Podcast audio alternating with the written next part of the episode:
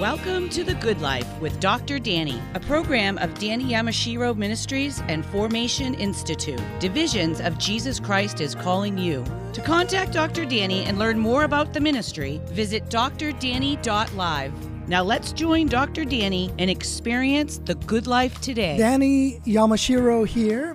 Welcome to The Good Life, encouraging you with inspirational stories to share with family and friends through perspectives of hope in Jesus Christ.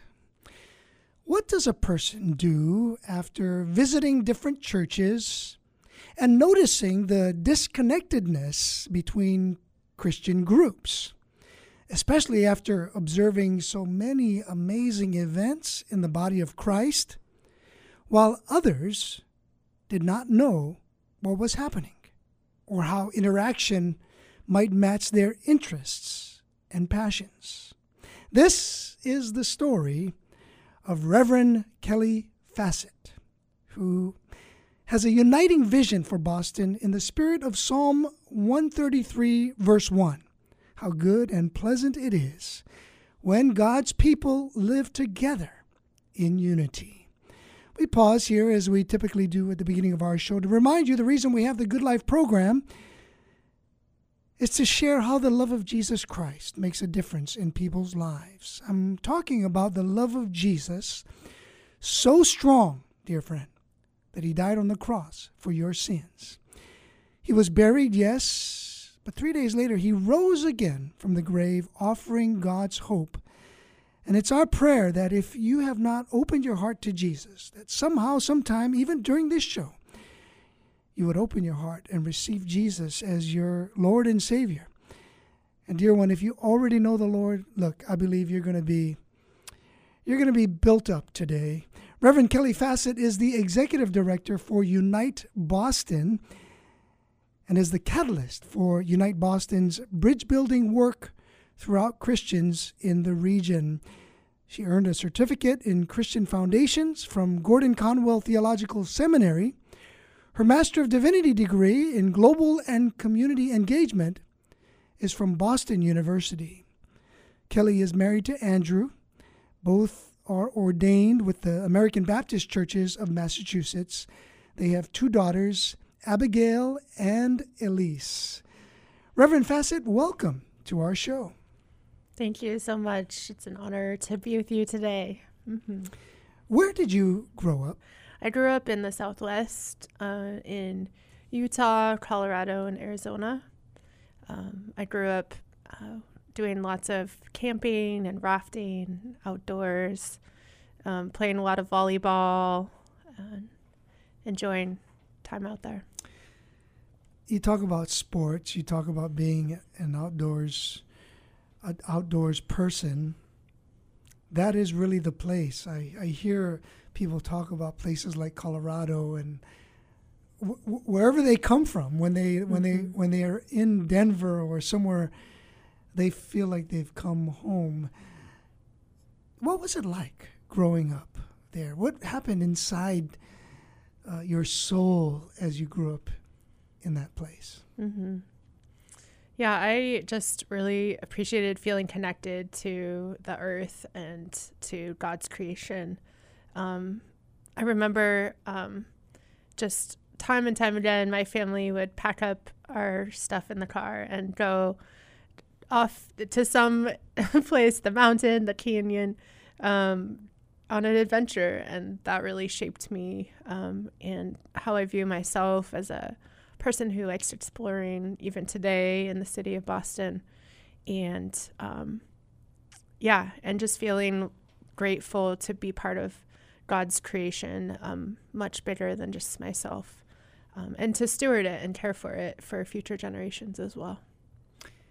Who would you say, when you talk about stewardship and caring with future generations in mind, who would you say influenced you most, Kelly, in your growing up years? Mm-hmm.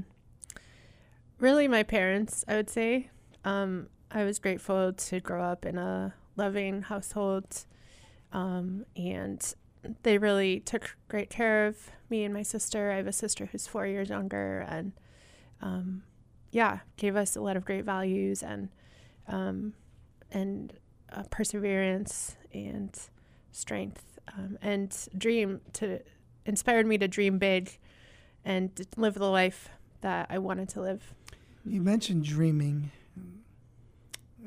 living the life that you wanted to live. Describe for us your journey to faith in Jesus Christ. Mm-hmm.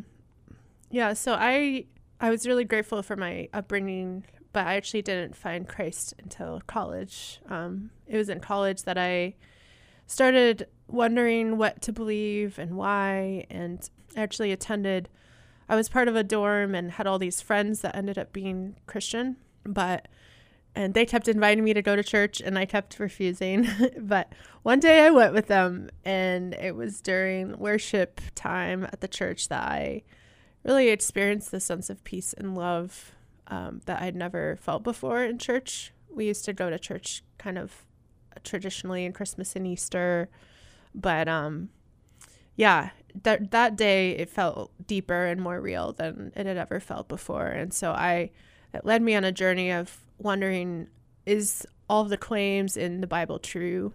Is Jesus really who he says he is? And um, asking dozens of people I knew why they believed in Christ and what God had done for them. Um, I began to see that God wasn't just in the clouds, or it wasn't just an idea, a construct, or something to just believe, but God was alive and active and working in people's lives, friends of mine, and that really impacted me to say, I want, I want that for myself. So this is during your undergraduate years. Were you still in the? I was actually Southwest? in uh, Gonzaga University in Washington State. Okay, Washington State.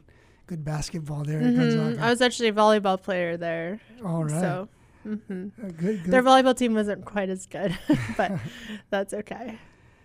So you're there in the Pacific Northwest at Gonzaga, and you're going through this period now where your your mind and your heart is opening to the the truths about God, exploring.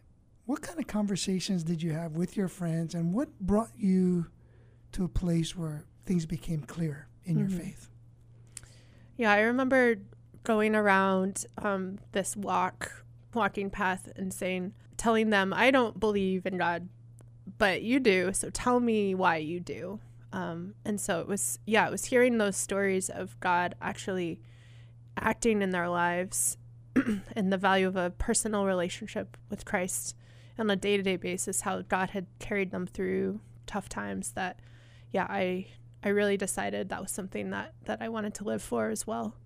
Now, you mentioned sports, specifically volleyball. This pulls us a little bit further into a level of specificity compared to the outdoors life that you were living in the Southwest.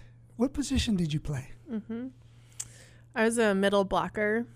hmm So I'm pretty tall. I'm about six feet tall. And yeah, right there at the net with my hands up, ready to go. I see the joy as you think back. Is there an overlap between your athletic career and your spiritual journey? Mm-hmm. Yeah. So actually, the the connection actually happened um, a few years later. I actually moved to Boston to pursue rowing. So I started as a volleyball player, and then I started rowing in college because my coach didn't renew my scholarship for volleyball. So I decided to try something new. And I had grown up, you know, doing lots of outdoorsy things, rafting, and thought that would be fun. So I tried crew and really loved it and moved to Boston after college to try to make the national rowing team. So I was really training twice a day, six days a week for that. Did your spiritual quest continue? Right, right. So-? So, yes, um, And in what I really felt like the Lord led me from college, that awakening, um, to then kind of pursue this dream here in Boston. And um, yeah, God just um, continued to deepen and enliven my faith. Um, I think as an athlete, um, there's a lot that it takes just to to make it. You have to really push yourself to the limits. And there's a lot of times what I would do is actually turn to God in those moments. Um, there's when you're a rower, there's like these power 10 strokes that sometimes the coxswains lead you in. And I would always say a Bible verse during those verse during those strokes. Like I can do all three things through Christ who strengthens me. Um, I, every stroke I can do, and just like letting God's strength um, infuse um, my activity in whatever way. In those young years, and that's very precious when you talk about how you tapped into um, even the scriptures, finding strength in the Word of God. Were there influence people that influenced you in those early years that helped shape who you've become today? Yeah, I would say my pastors who came alongside me in this journey of discerning what I was called to. Um, pastors who really helped to cultivate a sense of um, of Christian leadership in me and not discounting me as a woman leader. I think that was really powerful to be part of the churches that I was part of. Um, yeah, and there were some challenges with that too. Um, but but I would say the pastors and kind of spiritual leaders. I had a really great mentor in college when I was first discovering Christ, who was meeting with me every week, and I would just come with all my questions. that that was really just that being with on the journey was really influential for what me. What was the name of of that mentor? Mm-hmm. Uh, Lynette. Lynette. Mm-hmm. Well, thank you, Lynette, for your faithfulness to the Lord. Look at what God has done and continues to do in the life of Reverend Kelly Fassett. When we come back from our break, we'll talk more with Kelly Fassett. Spiritual formation, yes. Role models, yes. These are vital people in our lives. She herself now is a role model for others We'll talk about that and uh, a vision that God gave to her, which she has acted upon, and the Lord has caused great growth in Unite Boston. Stay with us. More from Kelly Fassett. We'll be right back. Wandering the road of desperate life, aimlessly beneath the barren sky. James 3:13 says, "Who is wise and understanding among you? Let him show it by his good life." by deeds done in the humility that comes from wisdom.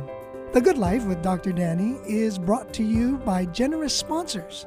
Thank you to Coach Dino Babers and Mrs. Susan Babers, Mr. Edmund Jung and Mrs. May Jung, Mr. Rodney Arias Sr., A1A electrician, Cedar Assembly of God, and the Thursday Men's Breakfast, Boston. If you, your business, or your church would like to support The Good Life with Dr. Danny, please visit drdanny.live.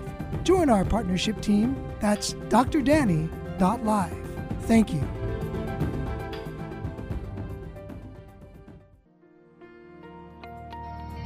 Hear me calling, hear me calling. You're listening to The Good Life with Dr. Danny, a program of Danny Yamashiro Ministries and Formation Institute. Divisions of Jesus Christ is calling you. Now let's join Dr. Danny and experience the good life All right, today. so the website is uniteboston.com. Reverend Kelly Fassett felt the need to create an infrastructure for communication which would use today's technology to connect the Christian community in new ways. She and Mike Lloyd initiated the Unite Boston weekly email newsletter in the fall of 2011, which was the beginning of Unite Boston. Again, uniteboston.com. If you're tuning in right now, or maybe just caught the tail end of the last segment, look, you can get this program in its entirety. Go to drdanny.live, podcast available. Subscribe on Spotify or Apple Podcasts. They are available for you to share also, to share with others. Kelly, let's go back a little bit to the spiritual formation part because it ties in, I would think, to the way that you're leading today. You mentioned Lynette answering all your questions in your collegiate years. Who else has the Lord brought into your life? Others the Lord have brought has brought into your life to help you in your spiritual formation. hmm Yeah, I'd say other pastor leaders in my life. Um, pastor Kent Morawski um, was really powerful, um, influential. Also, Tom Griffith, and more recently, my pastors, Valerie Copeland. Uh, so, yeah, each of them in different ways really accompanied me. And I feel like the Lord really used them to shape and mold kind of the person I became. Talk about each one and give us sn- a snapshot of something that helped, that was indelible in you, that you carry with you to this day. hmm Yeah, so Pastor Ken did a great job of um, helping me to understand what I was called to and, and coming alongside me. I think I shared a bit ago about being a woman in, meter, in leadership, and sometimes that's not valued, but he and that church does believe women should be church leaders. And so him recognizing that and their family really, um, the church was a, a budding church plant in Cambridge. So, um, yeah, that was that was really powerful.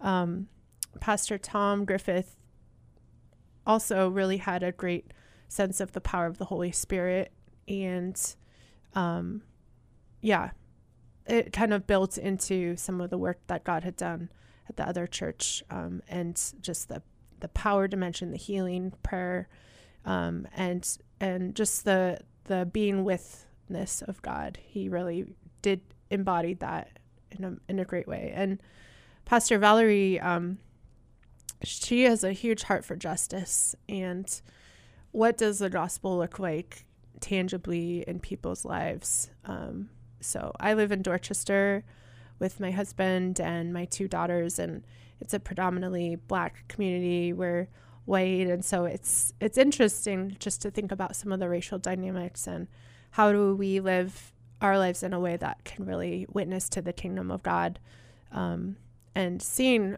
seeing brokenness in lots of ways, but but where God can rede- show up um, with God's redeeming work.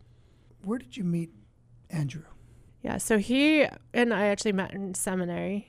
Um, he, um, it's funny because we were both going to Gordon Conwell Seminary, and I was thinking about transferring. So I wasn't planning to go to this event, but I was trying to meet men doing big things for God. So I showed up to the church event or to the convocation of the seminary, and I said, I'm gonna, I'm just gonna be late, but I have to be strategic about this. So I scanned the room and I found the tallest guy I could find, and I sat down right next to him. And um, after the session, we started talking. I gave him my card for Unite Boston and said, if he ever wants to learn about churches in the area, he should sign up for our newsletter and like let me know. So that's we did coffee a week later. How tall was the tallest guy named Andrew?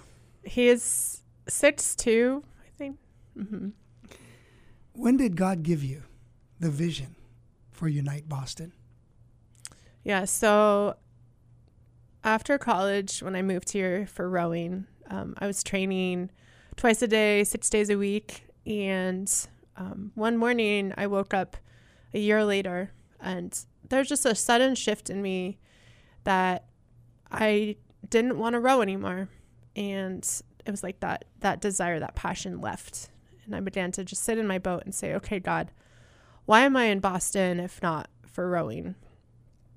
And I really sensed the Lord tell me, You're here to unite my bride. That's a really intense thing to hear from God, but um, God, I and I don't hear voice like voices like that much, but it's just some like an inner knowing in my heart. And you're here to unite my people, my bro- my body, my bride. So, a friend and I, um, we started thinking about what that might look like. Um, we started to go around the city and see what was happening to bring about greater connection and unity across Christians. And we saw there was a lot of things happening, but no one knew what everyone else was doing. So we started sending out an email newsletter that we called Unite Boston to our friends, just trying to help connect the dots of, hey, here's what's going on this week in the city.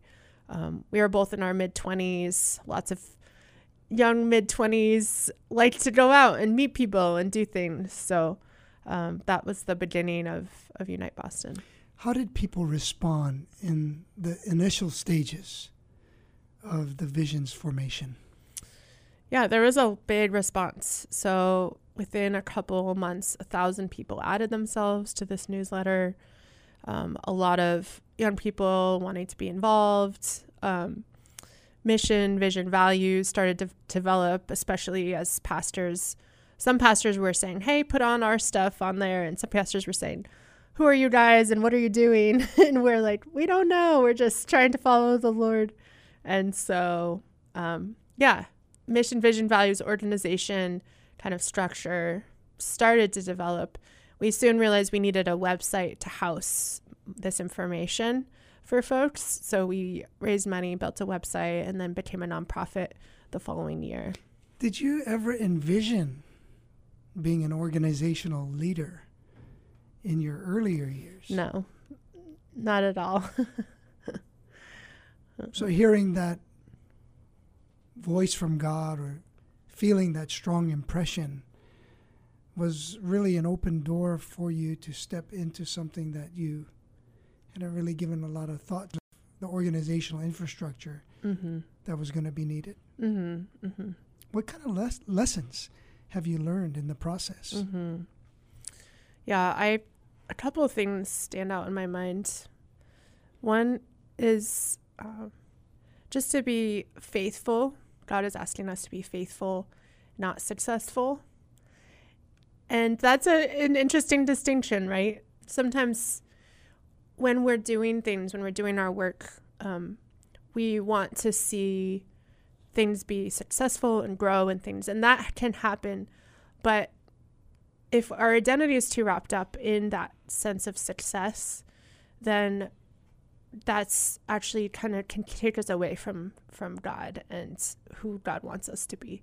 And God really wants us to be faithful in the small things and and and God will bring the growth in time. Um, so there's that, and that kind of relates to a lesson of um, one of the scriptures I've been really um, studying and, and thinking a lot about of Zechariah 4 6. Uh, not by might nor by strength, but by my spirit, says the Lord. Um, and and these two are, are tough ones for me because I can be someone who, as a rower would, muscles your way through um, the hard things, just trying to see, make things happen. Um, and sometimes God wants us to let go instead of making it happen. And and in doing so, as we let it go, sometimes we see God work in in surprising and unexpected ways. Take us back to some highlights related to moments when you let go. Mm-hmm. This is a, a bit counterintuitive mm-hmm. to a, a person's will, especially someone who has strength, someone who has vision, someone with a- an athletic background. Mm-hmm. How did that correlate? You letting go and then seeing God move Mm-hmm. in some highlights of Sure. Unite Boston. Yeah. So one of the biggest um, uh, blessings has been the way, rather than me thinking I have to have all the right answers or all the ideas to make things happen, rather letting go and let others dream their dreams, and and steward my role of being stewarding and coming alongside them. So there was a young woman named Chloe Dados who um, was a student at Gordon College and she had to do a summer internship. And she came to me and said i would love to do an internship with unite boston. And i said okay what do you envision the church being or doing that you don't see happening right now? And she said i would love to see a united worship night in the boston common with hundreds of christians coming out to this um, just worshiping god fa- authentically and faithfully and so i said okay, let's do it. so she invited some of her friends. She knew a lot of young worshipers, worship leaders. Um, I kind of had this Unite Boston infrastructure, and so we partnered together. And uh, yeah, it was really beautiful to see. The first year, a couple hundred people came out to it. Um, I think it was 2017, 2018 yeah, 2019, we did three years, kept building and building and building to be kind of a really large event. Um, Each year it grew. hmm Um, t- in the pandemic, it took different iterations. and then this last year, we had another large worship event outside in downtown Boston. And um, yeah, it all started because I let go and let her dream her dreams and, and really come alongside that and champion that. Oh, what an example that is of letting go and championing championing that. Some leaders might find find that very hard when they wouldn't have even asked the question of Chloe. Mm. Chloe wants to be an intern. Well, here, Chloe, this is the vision. Now, can you carry it out, or will you go go ahead and carry yeah, it out? Yeah, here's the envelopes to stuff for our fundraiser. here's you can do these little tasks. I'm gonna do the the big work. What do you think happened in Chloe as she worked or partnered with Unite Boston? hmm Yeah, I think she and others are beginning to to to dream new dreams. Um, that's something we talk about with our team is fostering an, a sense of ecclesial imagination. What is the church called to be and do? Um, let's get outside our boxes of what it has been, but what could it be, and how do we get there? I think sometimes the the denominations and all this the current structures of church being in some ways Sunday morning centric, um, and all of the de- denominations. The word denomination actually means divided nation. Um, that's not what we're called to be, and so, and it's not that the denominations don't don't.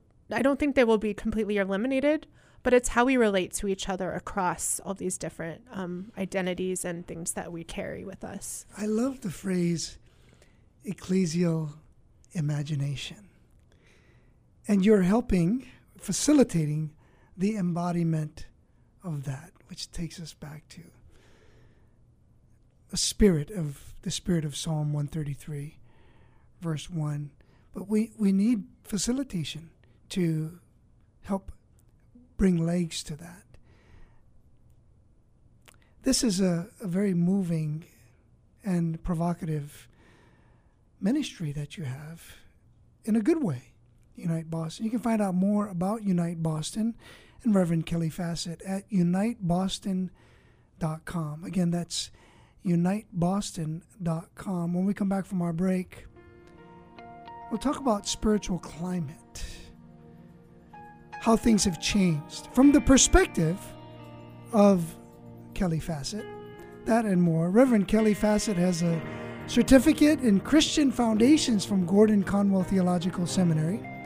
Her MDiv in Global and Community Engagement is from Boston University, with certificates in Religion and Conflict Transformation, as well as International Mission and Ecumenism. Stay with us. We'll be back. road of desperate life, aimlessly beneath the barren sky. On behalf of Danny Yamashiro Ministries, thank you from the bottom of our hearts for listening to The Good Life with Dr. Danny, weekdays at 6 p.m. on WEZE, and visiting drdanny.live for more resources. My dear friend, it is because of listeners and donors like you that we are able to spread the message of Jesus' love and bring hope to people like you, your family, and friends. Proverbs 11:25 says, "He who refreshes others will himself be refreshed." Will you prayerfully consider donating to Danny Yamashiro Ministries so that we may continue to broadcast the gospel so believers will be built up and non believers may form a relationship with Jesus Christ? Visit drdanny.live to make a financial contribution today. That's drdanny.live. And thank you again for supporting The Good Life with Dr. Danny. May God richly bless you with The Good Life.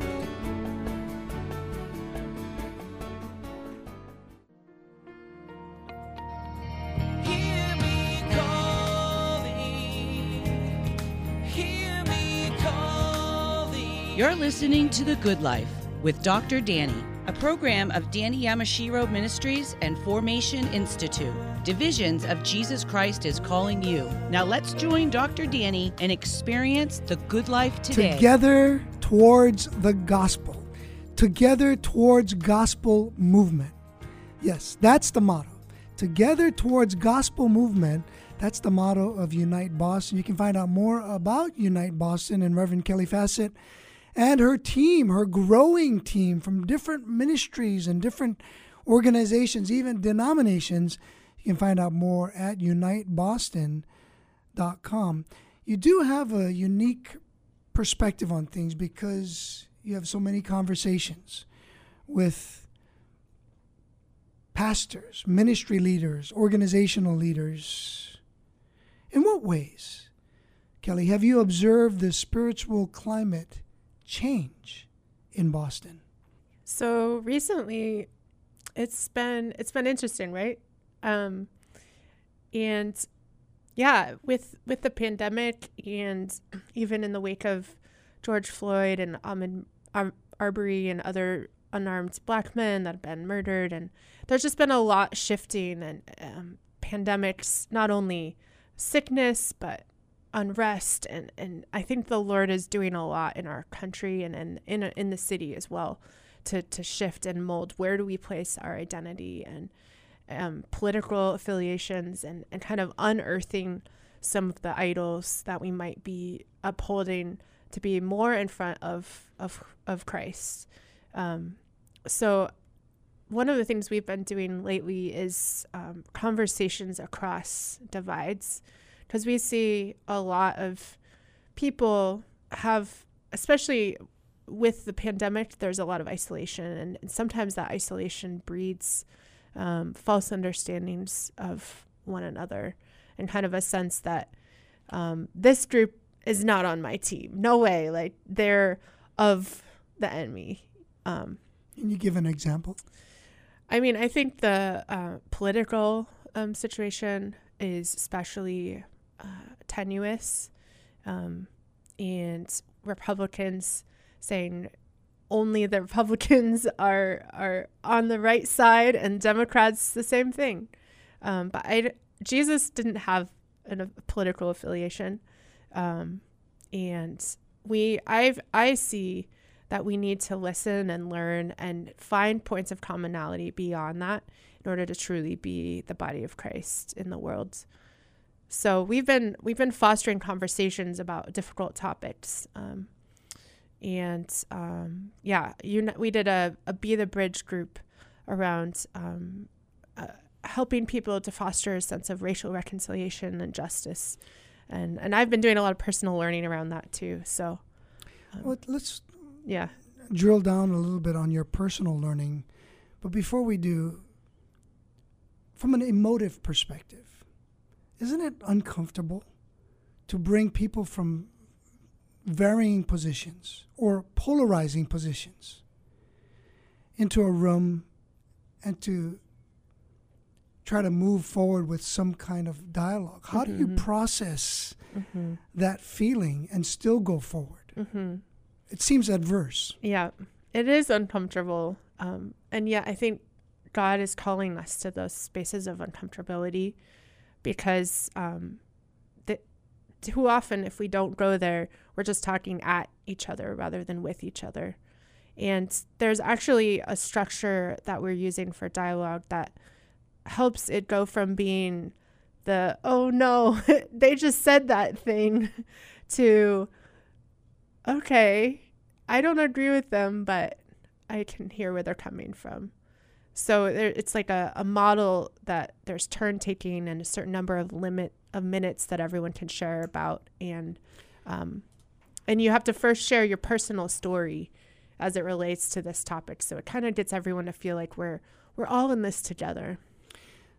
Because if it's going to be any meaningful conversation, bombs have to be dropped at some point, right? Mm-hmm. Otherwise, it's inauthentic. Yes. You Yeah. haven't really gotten to a place where you're going to Mhm. touch a nerve or even get to the very surface of something that's very, very deep and tenuous. And, and also, I would think there's not enough time So there has to be some predisposed understanding that we're not going to settle everything, or Mhm. perhaps not even seemingly settle anything Yes. in a meeting like that. What lessons, Kelly, have you learned personally in this process? Mhm. Yeah, I've learned that um, the person that I might see as being on the other side, actually, I, I might see that an issue as being very black and white, but actually, there's a lot of nuance and and a lot more to where they're coming from than I saw before. And actually, um, yeah, even with a group of people that you kind of do this with, it goes from people entering the room and saying, "Oh, those are the A people, and here are the B people," to then saying, "Wow, there's a lot of differences here, and yet we're all in this together, and we need each other." So is that the is that the end game in the dialogue to to maybe have more questions than supposed answers? Uh, I wouldn't say that would be the goal, but I would say to gain a sense of understanding of others. And with that sense of understanding, often a sense of empathy and respect um, from those on, on different sides. Um, and, and hopefully foster a greater sense of community for a group um, to, to kind of awaken more of that, that common identity than the the opposing hostilities and and uh parts of of being together. Those things can run very deep Mm-hmm. in people and families. Yeah. In the, the cloisters of traditions and beliefs. What have you seen? Mm-hmm. That's that's very true. Yes. So we did a structured dialogue at um, Grace Chapel, and um, they wanted to have a conversation on their understanding of what the church is called to be from different generations. Um, and they recognized they wanted to have deeper conversations on things, but this was a good starting point. And it was really cool to see people um, share really um, authentically and boldly. Two people in the same room. One was a Gen Zer saying, I don't think this church is about me. This is church is about all those old guys. And the old guys are saying, this church isn't about us. This church is doing everything to meet the needs of, of you guys. And both of them saying that at the same table and realizing that actually um, they were in the same place and, and their their own ideas of what was happening needed to kind of be shifted. Um, and by recognizing each other in that that um, community space. Have you given more thought to structural dynamics within the culture that could be traced? One could trace back to structural realities that exist that have, in one way or another, resulted in some of the issues that we face today. Mm-hmm. Yeah, there's so many inequities um, facing Boston's residents, and actually, I'm I'm part of a team that is trying to think about how we can mobilize the church to come alongside and make a difference in those areas. Um, we started a, a conference called Boston Flourish this year, and it's been incredible to to dream with this team of pastors and leaders. And then we actually hosted our first boston flourish day this past uh, november um, just a couple weeks ago um, where we came alongside three particular organizations and issues. One was education incarceration and poverty and addiction. And the organization presented what was happening and then what could be done to further their work and come alongside them. And, and there were dozens and dozens of Christians who signed up to be part of ongoing efforts and working teams to, to really make a difference in those areas. You're you're you're pushing forward to do good. You have a vision that is a uniting vision. Churches are partnering, organizations are partnering. Have you received any pushback that have resulted in challenges that you've had to work through or face? Mm-hmm. Yeah, for sure. Um, I think when you start talking about Christian unity, you have to start thinking about what it means. What does Christian mean? What does the church? How do you define it? And what I began to realize, even in my early years, is I've, a lot of people define that very differently. Those on the right might see it like this. This is how the church is. Those on the left, the same thing. There's problems. There's um, we all the the Baptists see only maybe the Baptists are are Christians or you know, and I'm part of I'm a Baptist. I'm not knocking all Baptists. I'm just saying we have to um we have to think about how we're defining that because I think Jesus doesn't have that many constraints and confines that we put on the church. And for as an organization, we decided to center on uh, the Nicene Creed and the confession that Jesus is Lord and Savior and the Holy Spirit, and some of the really early things that um, the church said was central to being a follower of Christ, alongside Scripture as our authority, and to make that our very center of our organization and not um, kind of try to define a lot outside of that. We know that God knows those boundaries, but as an organization, we're not here to take a stance on theological issues um, beyond that, but rather to foster conversation and learning. Mm-hmm. You have, to use lack of, of a better term or phrase, Unite Boston is focusing, majoring on the majors. Mm-hmm. Majoring on the majors. And there, there is a necessity of that kind of framework in order to be able to envelop and include and yet have conviction and clarity, structure. It takes a certain kind of person to lead in that way in a city like this. And that's why, Kelly, it's a blessing that you're here sitting and we're able to have this conversation thank you for being with us. I appreciate you sharing your heart. I know this is just, I can only imagine this is just a, a tinge of the, the wellspring of uh, what stirs up in your heart. When we come back, I'd like to see if we could touch on something maybe a little bit more personal within the heart and life of Kelly Fassett herself. Challenges that you face, not only organizationally, but within your own heart, within your own life someone today may relate with and resonate with where you've been, and I think a unique window to minister to a dear listener who is our friend. More with uh, Reverend Kelly Fassett. UniteBoston.com. Stay with us. We'll be right back.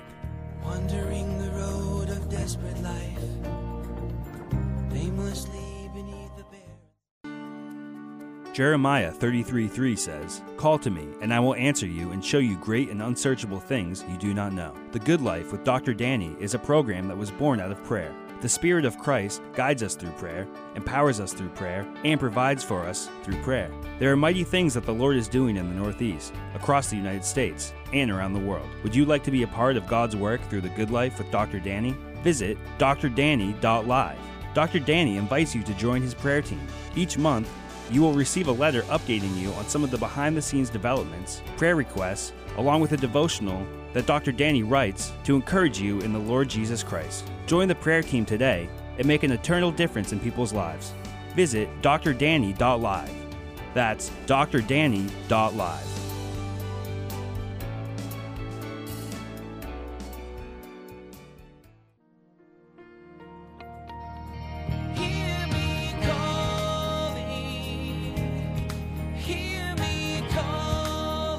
You're listening to The Good Life with Dr. Danny, a program of Danny Yamashiro Ministries and Formation Institute. Divisions of Jesus Christ is calling you. Now let's join Dr. Danny and experience the good life today. It's not just anybody who can do the kind of work that Reverend Kelly Fassett and her team are doing because it's, it's talking about uniting and everyone and every organization, every church, every denomination has their own traditions, their own beliefs that uh, have nuances, but they have taken a stance with the Nicene Creed, and there, there's a there's an orthodoxy to their structure, and yet a breadth in acknowledging that the Lord is moving in uniquely in different ways, and there is both a spiritual and political component that comes along with it. It's a, there's a social component that comes with it. There's a psychological component that all blends together within the structure of unity in Christ, unity as the body of Christ, and their motto, together towards gospel movement. That's Unite Boston. We have the director with us today, Reverend Kelly Fassett, the executive director for Unite Boston. On a personal, more personal note, Kelly, in what ways has the Lord helped you through challenging times? God helps me through challenging times every every day.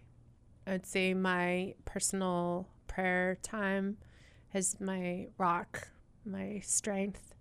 Um, just a a few moments in the first beginning of my day where I can just give it all to Jesus and um, just allow God to fill me up and uh, meditate on a passage of scripture and just find strength in God. That's been everything for me.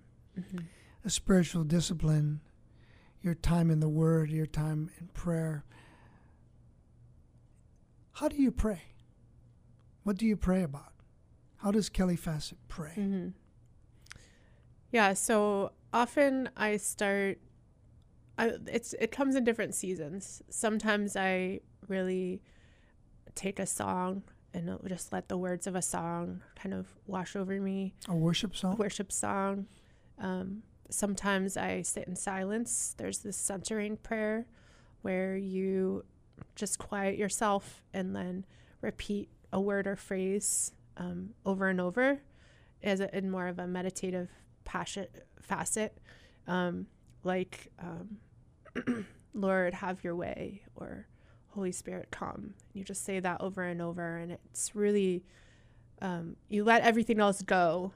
I think as a mom, um, yeah, I've been learning that prayer isn't always just those set aside moments, but prayer can also be in my day to day life and seeing my daughter smile up at me or um, the kids just learning something new, doing something they haven't done before, trying to learn to see God in that as well. And that becomes a way of connecting to God. And in that way is also a time of prayer and, and celebration and worship. Mm-hmm. As an athlete, you understand the importance of focus. Focus in spite of surrounding circumstances. Have you found it challenging at times to stay focused on the calling that God has given you through the ministry of Unite Boston? Mm-hmm. For sure, I would say earlier in the in my twenties, there's a lot of energy and dreaming and, and life. I think when you're in your mid 20s, God gives you lots of, of ambitions and you, you want to go and change the world kind of thing. Um, and as the years have gone on, I've begun to understand um, that unity isn't just like a kumbaya space where we're all just happy holding hands in a circle, but the depth of, of pain and divisions and hardship um, that it takes to really witness to the reconciling love of Christ. Um, as I began to understand that that hardship, the the hardness of getting there, it makes me want at times to to walk away from it because it is really hard work, um, and especially being so far from my physical family um, in the Southwest. Um, being now a mom of two two kids, um, yeah, it, it's interesting. Uh, but I do. There's been moments when it's like, Lord, really, do, am I still in Boston? Can't I go back and uh, run river rafts down the Grand Canyon like I wanted to do and just feel like the Lord speaks to me and says, Well, you'd probably get bored doing that after a while. And I really have you here for a reason and, and just just encouraging me that you're doing great and keep it up. That's kind of yeah. Your team.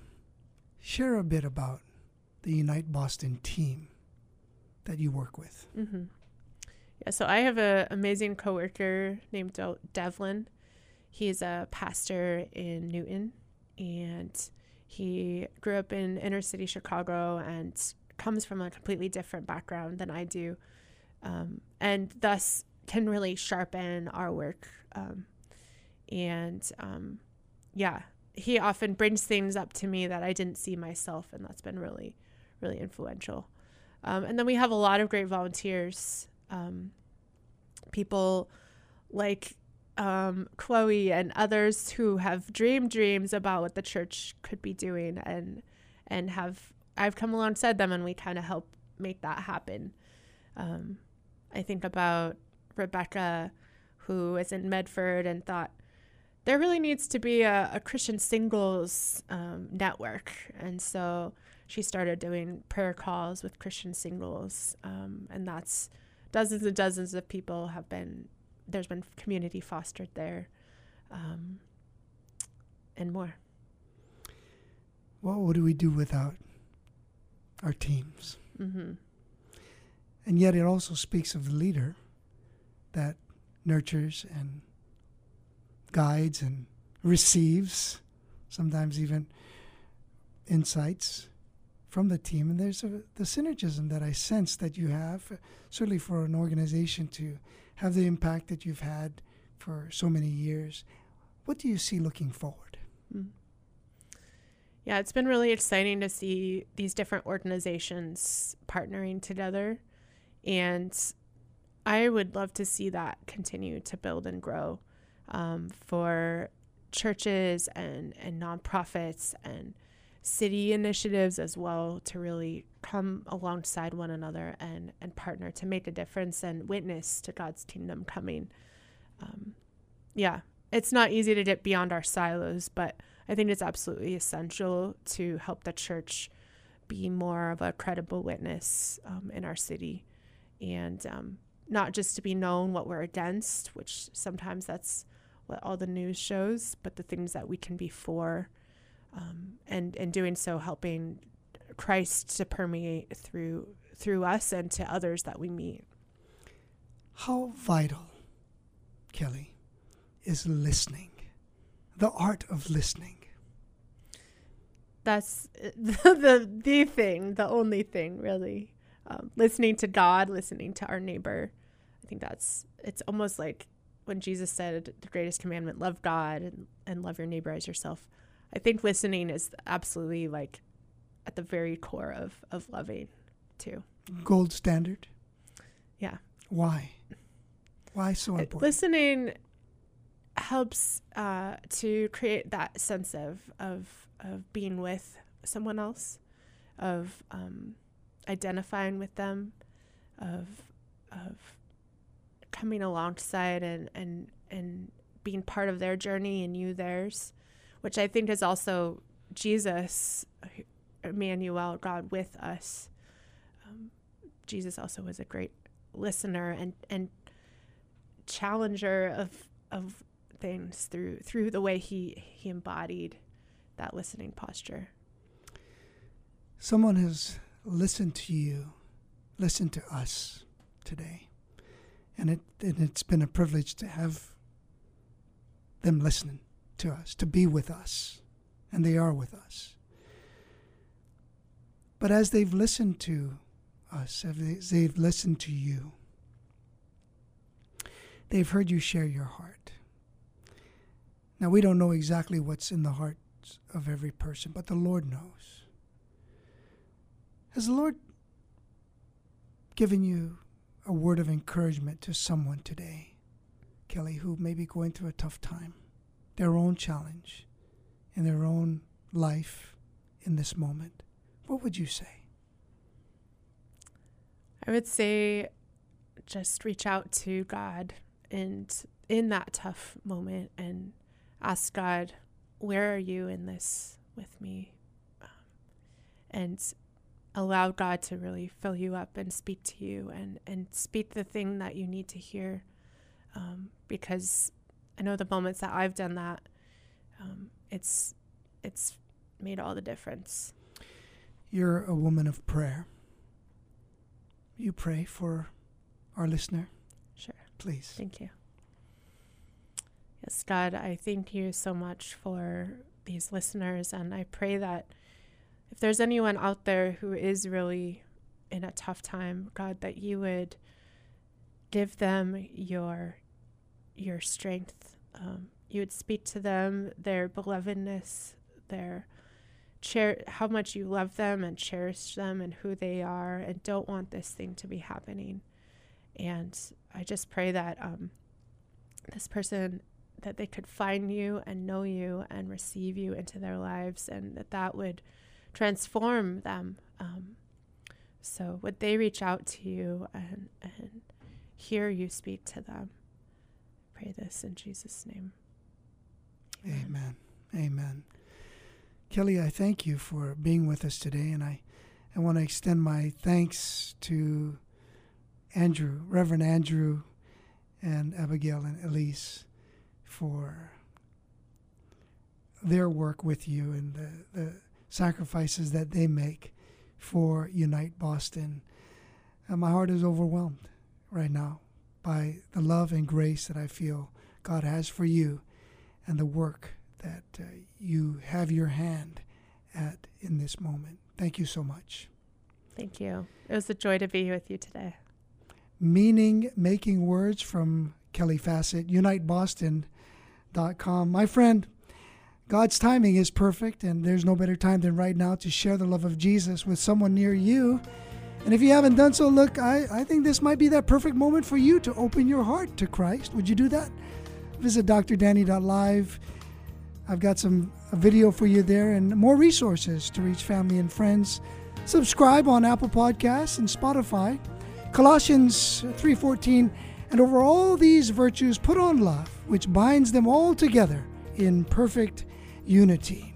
It's always a blessing to be with you. Thank you to Kelly Fassett, UniteBoston.com.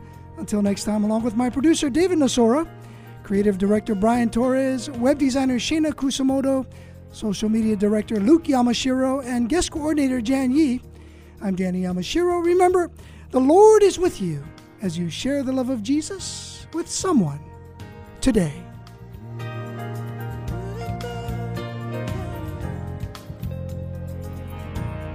Thank you for listening to today's broadcast of The Good Life with Dr. Danny. We hope that today's program has been a blessing for you and that you may find hope in hearing how God's Word affects people from all walks of life. The Good Life with Dr. Danny is a listener supported program, and we'd like for you to prayerfully consider becoming a sponsor or donor. To contact Dr. Danny and learn more about the ministry, visit drdanny.live. That's drdanny.live. Be sure to tune in weekdays at 6 p.m. to hear The Good Life with Dr. Danny. Until next time, may God richly bless you with The Good Life.